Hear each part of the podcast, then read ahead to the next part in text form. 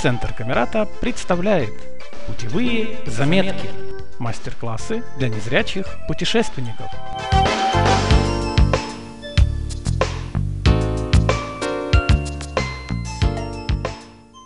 Всем привет! Меня зовут Валентина Царегородцева и тема этого мастер-класса – службы сопровождения на разных видах транспорта. Сегодня многие мои друзья просто не представляют свою жизнь без самостоятельных поездок или путешествий. Точно так же, как и эти поездки, они не представляют без помощи сотрудников разных служб сопровождения.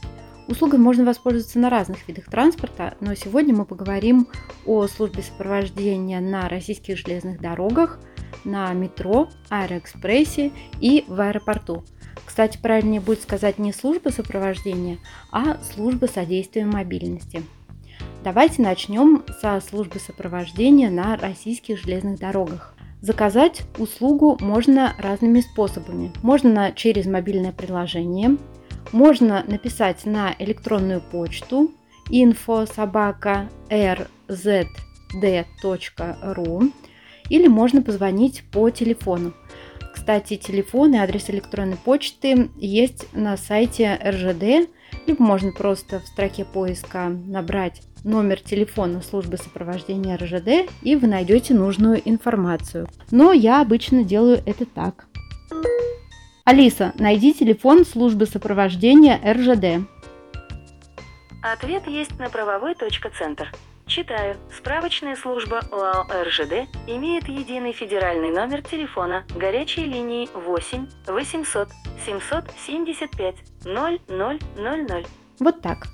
Давайте рассмотрим способ э, подачи заявки на сопровождение через телефон горячей линии. Вы набираете номер телефона, слышите голос автоинформатора, который говорит, что если вам нужен центр содействия мобильности, то нажмите или скажите один. Будьте готовы предоставить сотруднику следующую информацию. Имя и фамилию, дату рождения, дату поездки, контактный телефон, адрес электронной почты, если таковая имеется, затем город, из которого вы поедете, затем дату поездки, время отправления поезда, номер поезда, номер вагона и номер места в вашего вагоне. Также обязательно нужно сказать, что вы инвалид по зрению, что вы путешествуете с багажом. Также обязательно скажите, если вы путешествуете с собакой-проводником. Если вам нужна помощь э, в пункте прибытия, то обязательно и обговорите эту информацию. Вас спросят, во сколько вы планируете приехать на вокзал, и также обговорите место встречи с сотрудником службы сопровождения. Неважно, каким способом вы оставляли заявку по телефону,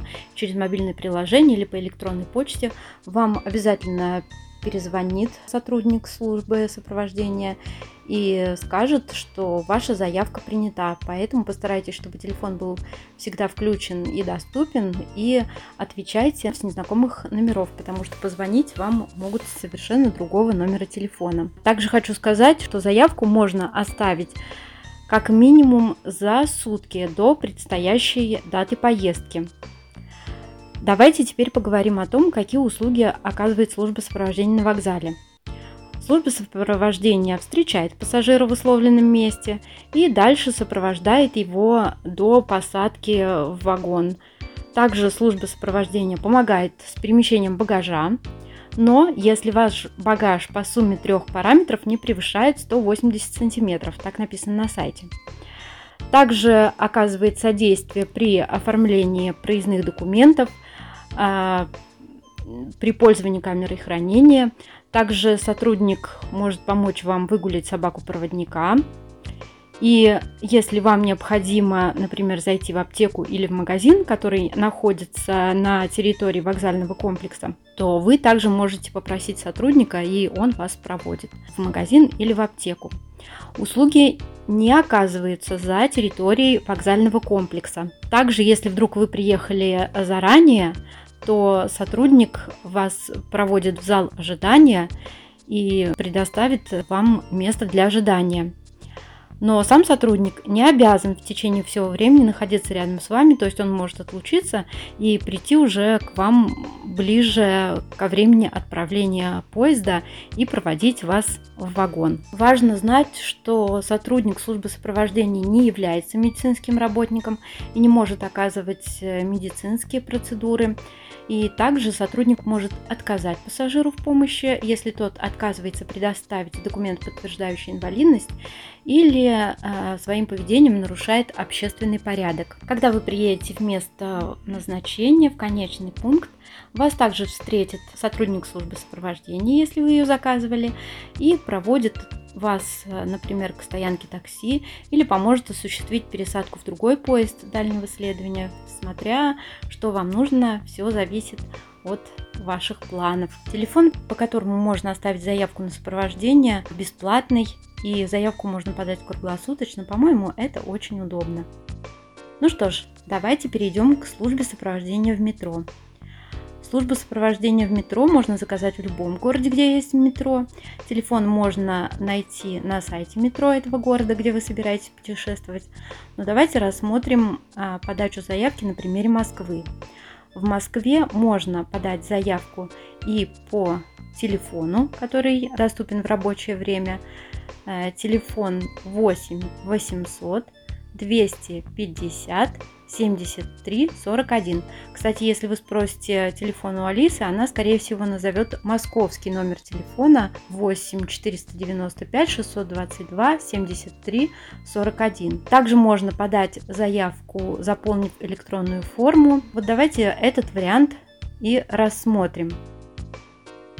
Когда вы будете подавать электронную заявку, там будут следующие пункты. Также имя и фамилия, номер контактного телефона, дата поездки, время поездки. А, там будут, а, значит, нужно выбрать станцию, с которой вы поедете. Это будет список, из которого нужно будет выбрать станцию. Также будет э, нужно выбрать станцию, куда вы поедете. И а, также будет пункт, это нужно будет выбрать место встречи с сотрудником службы сопровождения. Там можно указать вход в метро, в вестибюле метро или в центре платформы метро. Также там будет э, поле, где вы можете указать всю необходимую информацию, которую вы считаете нужной. Обычно я пишу, что я инвалид по зрению, что я путешествую, еду с багажом или с собакой, проводником, это тоже можно указать. В любом случае, какую бы заявку вы не оставляли, вам все равно обязательно перезвонят и э, скажут, что ваша заявка принята. Почему мне нравится оставлять заявку по телефону? Потому что я очень часто приезжаю на поезде, а в службе сопровождения метро есть такая услуга, когда сотрудник встречает пассажира в вагоне поезда. Для этого я говорю информацию о поезде, то есть когда прибывает мой поезд, из какого вагона меня нужно встретить, и сотрудник службы сопровождения подходит сразу к вагону поезда. Это, кстати, очень экономит время. Вы приехали и сразу быстренько пошли в метро, спустились. Кстати, на мой взгляд, служба сопровождения метро это самая пунктуальная служба сопровождения. Сотрудники, которые а, прошли специальное обучение по сопровождению, поэтому вас легко проводят сквозь многолюдное московское метро, а, предупредят обо всех ступеньках, вы с легкостью преодолеете все турникеты, эскалаторы и очень комфортно доберетесь до места назначения.